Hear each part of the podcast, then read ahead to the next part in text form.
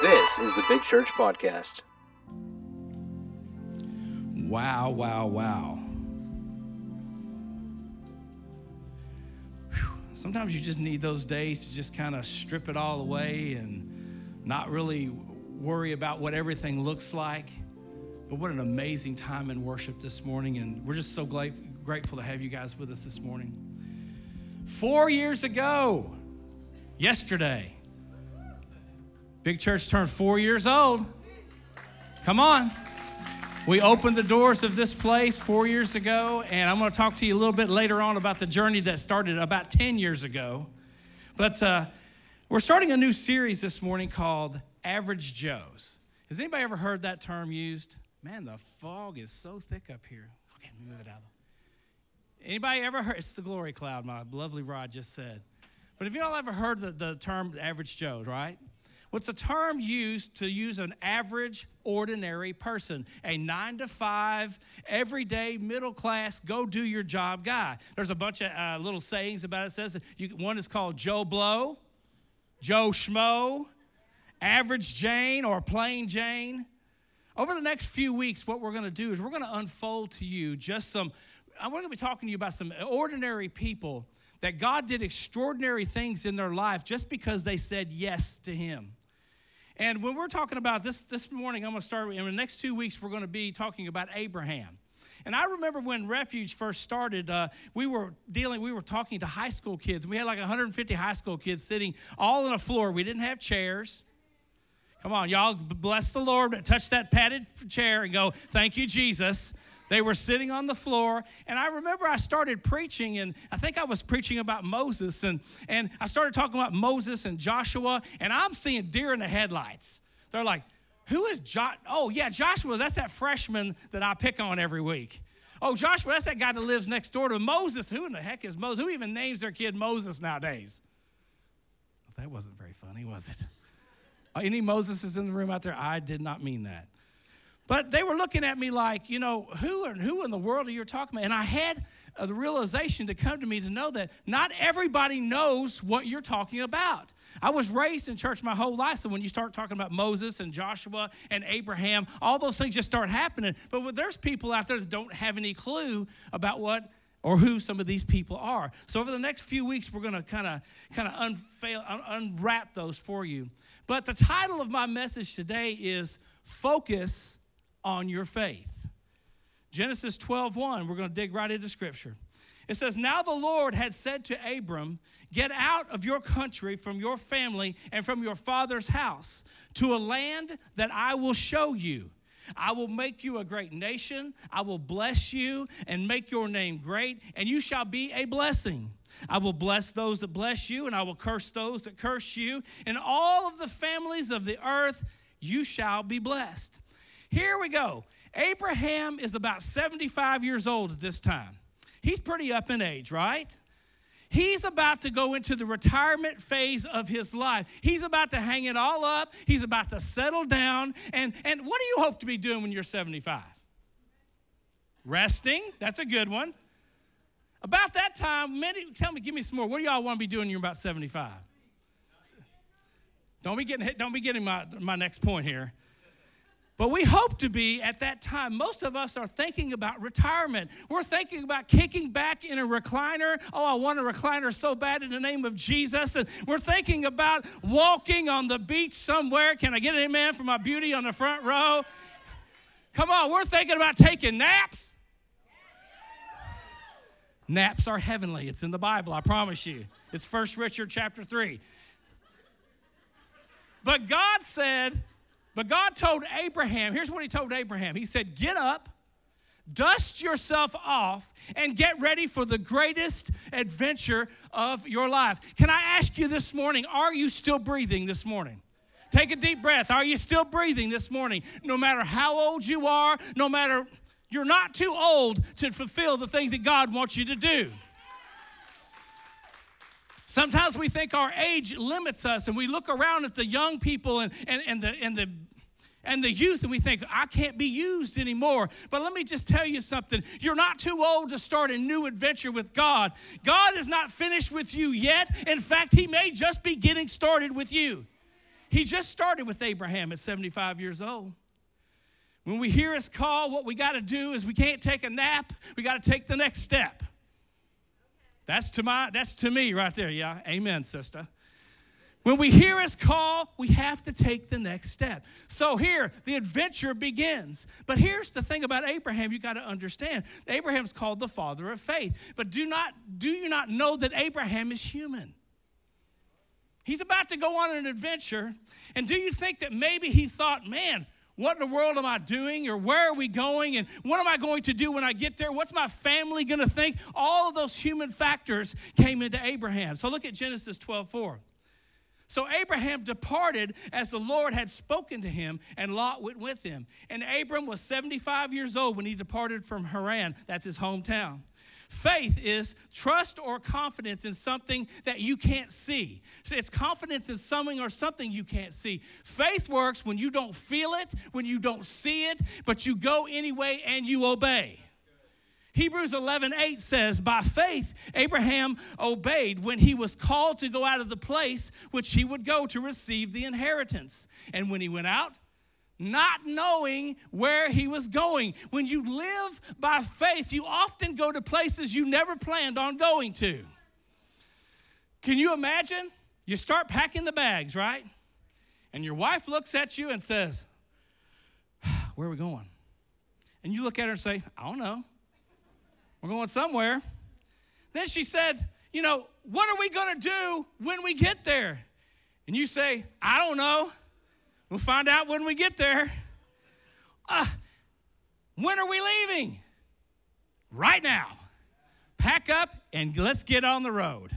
Sometimes you must listen and go when God says to go without knowing all of the details. Faith, if faith had all the details and you knew every step of the way, faith, it wouldn't be faith you probably will never receive all of the details from God. Isaiah 55 8 says this For my thoughts are not your thoughts, nor my ways your ways, says the Lord. The Bible also says, Don't lean on your own understanding. So many times we think we know it all, we've got it all figured out, and God said, Don't lean on what you know because I'm about to change everything that you know.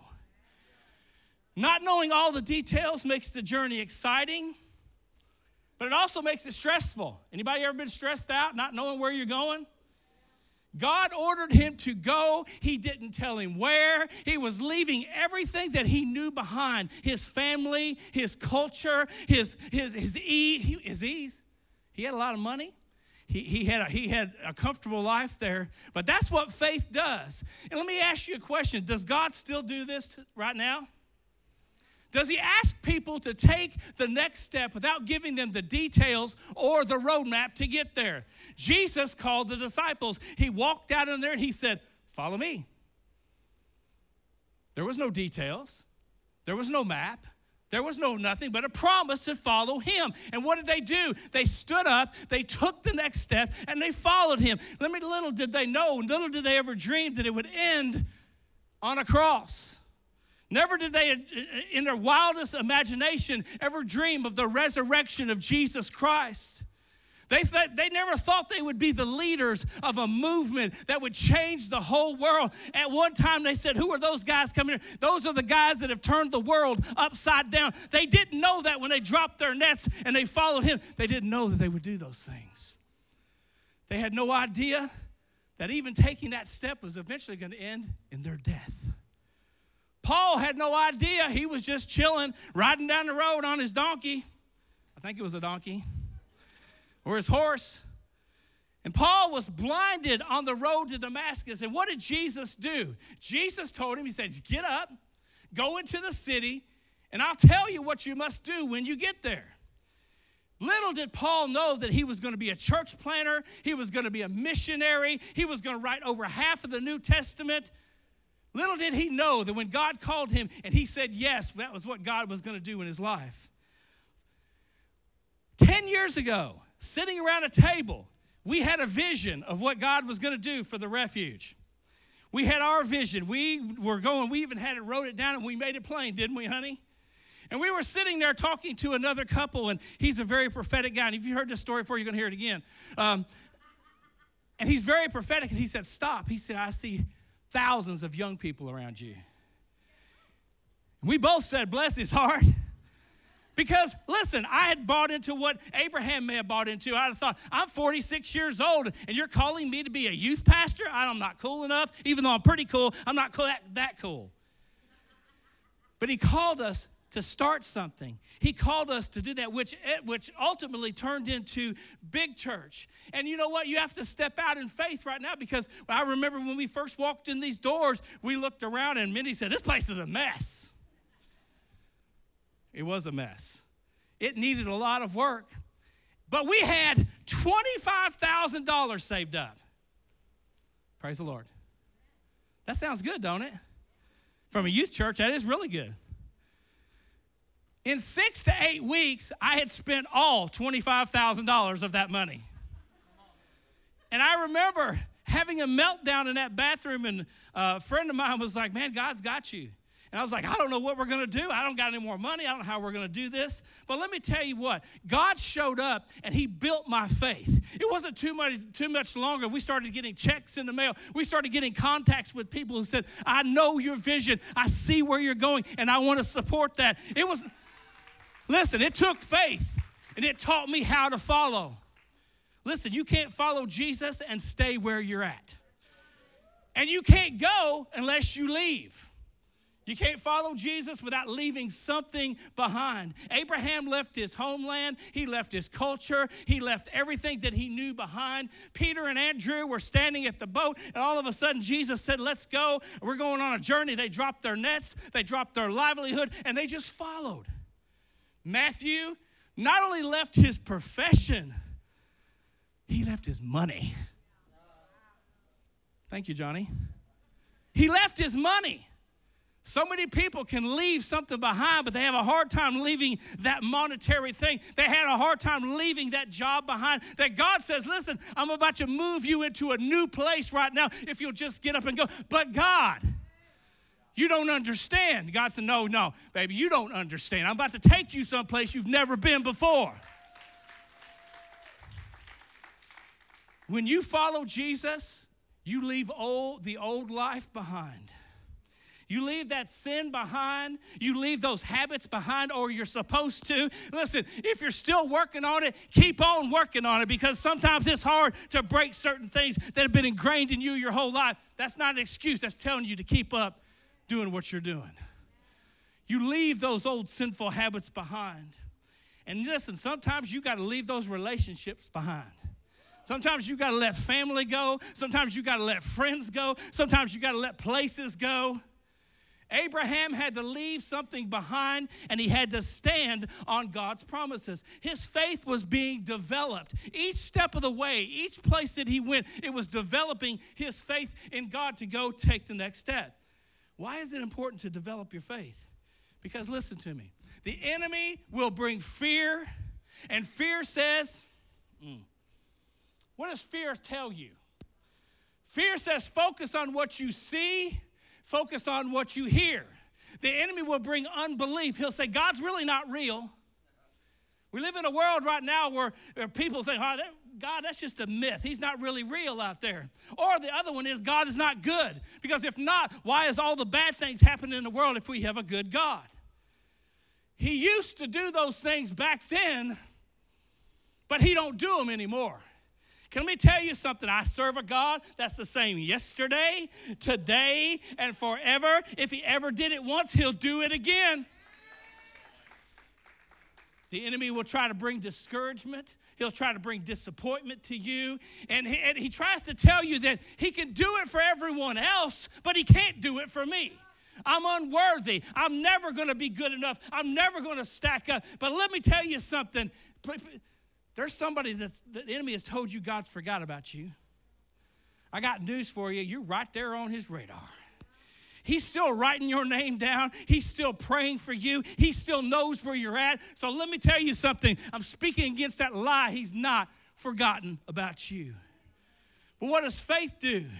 Faith says, I didn't, the Bible says, I didn't give you a spirit of fear. How many fear nots are there in the Bible? They say there's 365, but they've not confirmed that. I even Googled it, it didn't tell me for sure. But whether there's 365 or not, there's a whole bunch of them. And it's a whole lot out there. Faith says, just believe. According, the Bible says, according to your faith, let it be done. So many times in our life, we're wondering why we can't get to the next level, why things are not happening for us, or what. Because according to your faith and how much you believe, you can attain what you believe. Sometimes the measure that God's looking for is the measure of your faith. Faith tells discouragement. Faith tells disappointment. I will never leave you or I will never forsake you. The Bible says all things work together for the good all things. He didn't say some, he said all. Faith says focus on the promises. Hebrews 11 1 says, Now faith, I said this last week, we need a now faith. Now faith is the confidence in what we hope for and the assurances of what we do not see. Don't lose focus when it doesn't make sense. Don't lose focus when you're not sure of the direction where God wants you to go. I picture God doing this like Mr. Miyagi in Karate Kid. Grasshopper, focus. Don't you remember that movie? All one, two, and three of them. He said, focus. And I'm saying what God is talking to Abraham, he's looking at Abraham and going, focus. You're about to be tested again. There might be an Abraham in this room that God is saying, I want you to quit focusing on your disappointments. I want you to quit focusing on your circumstances. I want you to quit focusing on, on the situations and start focusing on my problem, my promises. What did he promise Abraham? He promised Abraham, first thing, children and descendants. So we're going to find out how much testing he gets. You're going to find out at the end of this series why he was called the father of faith. Genesis 15, 5 says this. Then he brought him outside, God bringing Abraham outside. And he said, Now look towards the heaven, and I want you to count the stars, if you are able to number them. And he said to him, So shall your descendants be. And he believed in the Lord, and it accounted to him for righteousness. Abraham is called the father of many nations, and he says, I'm going to give you as many children as there are stars in the sky. Abraham was 75. Sarah was 65. He promised them children, but she was barren. Way past childbearing years, but they knew the promises of God. They knew what God said, and it was yes and amen. But after 10 years of waiting, she gave up. She did something that she was really going to regret.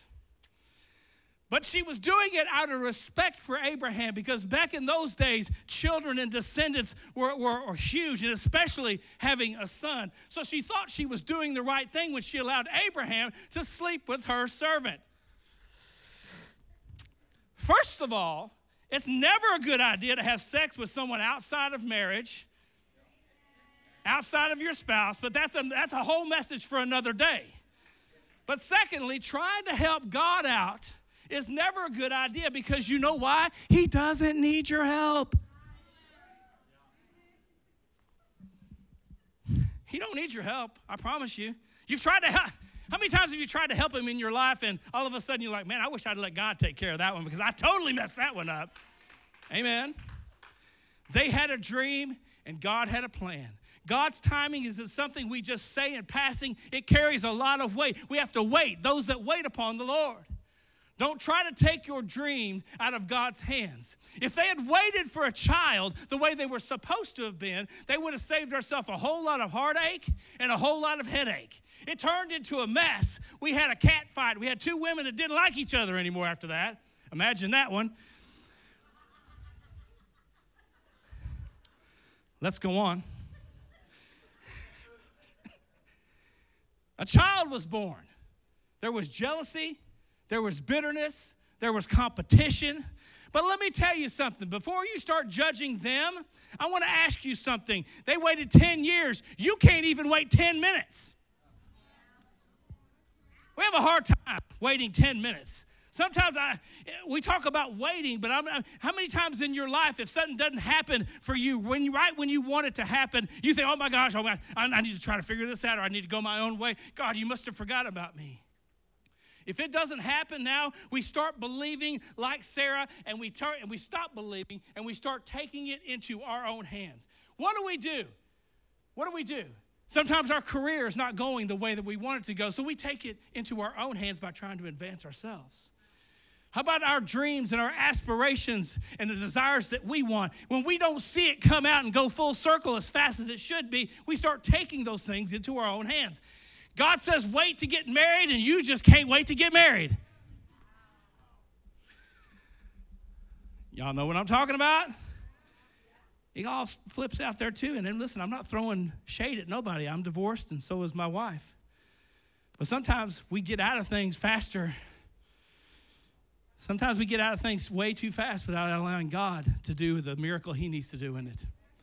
I'm not saying that all divorces, uh, uh that things sometimes just don't work out. I'm not saying that. But sometimes we just can't give up on something so soon. But what does waiting do? Waiting reveals who and what you're placing your trust in. The Bible says those that wait upon the Lord, what? Shall renew their strength. Waiting can build your faith, and if you put God first on the list, waiting builds strength, it builds character, it builds faith, and it tests your resolve. It lets you know that you are in it to win it. But here's the good thing even though they messed up, God was still faithful to the promise. I want to tell you something this, in this morning. Even though you've messed up and you feel like you're a failure, God is still faithful to the promise. If He said it once, He'd do it again. If He said yes, it's yes. 14 years later, Sarah was 89 years old. God showed up and told Sarah, It's about time that promised child is coming. And you know what she did? She laughed. You know me, I like a good laugh. And God looked at her and said, Why are you laughing? And they went back and forth, and she said, I, I didn't laugh. Yes, you did. No, you did. Yeah, yes, you did. She said, Why are you laughing? Genesis 18 14 says this is there anything too hard for God? I'm not reading the rest of it. Is there anything too hard for the Lord? Sometimes we have to ask ourselves if he could part a Red Sea, if he can raise somebody from the dead, can he not take your situation and turn it around for you? Is there nothing too hard for the Lord? Listen, when we stop laughing and we start believing, miracles happen. When we start doubting and we start believing, things change. God waited 25 years to fulfill this promise. He's saying, Abraham, focus on the problem. You know why? Because another test is coming. Abraham was probably like, I already passed two. How many, how many more you got for me, God? But he says this He says, I'm going to give you land and I'm going to give you territory. Genesis 13, 14, he says, And the Lord said to Abram and Lot, when Lot had separated from him, lift up your eyes now and look to the place where you are. I want you to look to the north, to the south, to the east, and to the west. For all the land which, I, which you see, I will give to you and your descendants forever. I will make your descendants as the dust of the earth, so that if a man could number the dust of the earth, then your descendants also could be numbered. He, I like this part. Arise Walk in the land through its length and its width, and I'm going to give it to you. Everywhere, Abraham, you're going to walk, I'm going to give it to you. How about you real estate people in the house? Wouldn't you like to have that kind of real estate? Don't you think you could subdivide every place you could walk? Y'all, that's a lot of land there. Abraham had to stay focused on the problem because he was going to be tested. And Abraham, verse 18 says, Abraham moved his tent, say tent. God said, I'm going to give this, I'm giving you this land for the descendants and for everything that you'll ever had. When you buy a house, what do you do? When you buy land, sorry, what do you do? Do you pitch a tent or do you build a house? Tents are temporary, houses are permanent. Abraham and Sarah lived in the promised land in tents for hundreds of years. Imagine living out of a suitcase for a week. Y'all done that for a week? Imagine hundreds of years living out of suitcases and saddlebags and, and not, oh man, I couldn't, it's hard to do it for a week. Do you ever think that Sarah ever came to Abraham and said, hey, listen, we got a child, We're getting a little bit up there in age, we're getting a little bit older, we're seasoned. Can't we just settle down instead of moving every few weeks? And, and yeah, I know that that human factor had to come in there, but God told them to wait. He couldn't build yet because he had to wait. Why? Because God had much more for Abraham than just to settle where he was at. Remember, he told him to walk the land. He told him to possess the land. And everywhere that he walked, he was going to give it for a possession to him. Many times, God is wanting to keep us walking because he's got more for us. He's not, he doesn't want us to sit around and feel sorry for ourselves. He says, get up and keep walking. But often we settle for what's in front of us. Or, we, or we forget this that this is not our permanent home. We're only passing through. This world is not my home. I'm only passing through. My treasures are laid up somewhere beyond the blue. The angels beckon me from heaven's open doors, and I can't feel at home in this world anymore. Don't you like some country music sometimes up in the place? That's my old roots coming out there right now. I, you can't feel at home in this world anymore because you know why? We are passing through. This morning, God says, keep walking, and you got to keep waiting. How long did He wait? He waited His whole life. He waited his, the whole life of his sons and of his grandsons. Do you think the thought ever crossed, crossed his mind says, What are we doing here? We're strangers. Why don't we just go home? What kept them in the promised land when they could have moved back home? Faith. God spoke it and they received it and they responded to it. They never went back. We're going to stay here no matter what, even when the promise gets hard, even when the thing doesn't fulfill itself and you don't see everything in it, we're going to stick this thing out.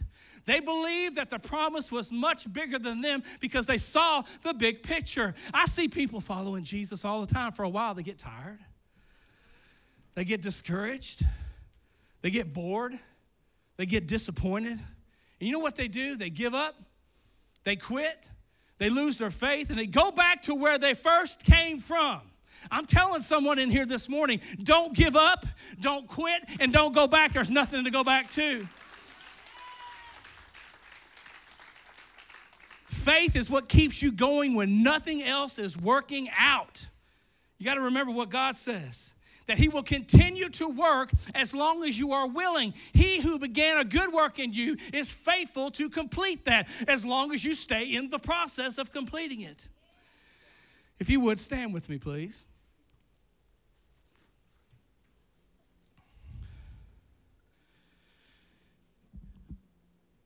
This morning, God might be asking you to step out this morning. He asked Abraham to step out of everything that was comfortable. He asked Abraham to leave his family, his culture, everything. Maybe God is asking you this morning to step out. And what that step might look like is a step of faith for salvation. As I said last week, we are saved by grace, which is a free gift, but it's through faith. You have to accept that gift to receive that gift. Today, I want to ask you if all, all heads are bowed with me right now, all over the room. If you're here and you want to accept that grace to be saved, I'm going to ask you to do two things. I'm going to ask you to step out literally and come to this altar and say, God, I'm giving you my life. Jesus, I, I come to you. I'm a sinner. I need a Savior. I'm sorry for my sins. It's that simple. I'm going to ask you to take that literal step up to this altar. I'm going to ask you if you don't feel comfortable doing that, take the Connect card and fill it out.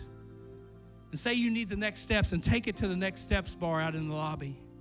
We want to help you go take your next steps.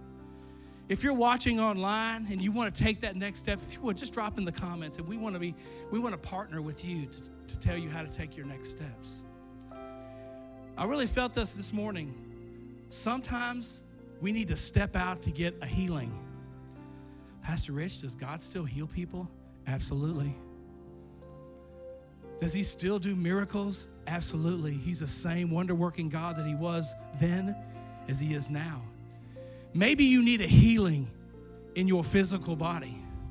Maybe you need a healing in your mind. Maybe you need a healing from a hurt that someone has put on you, or maybe a hurt that you've been carrying your whole life.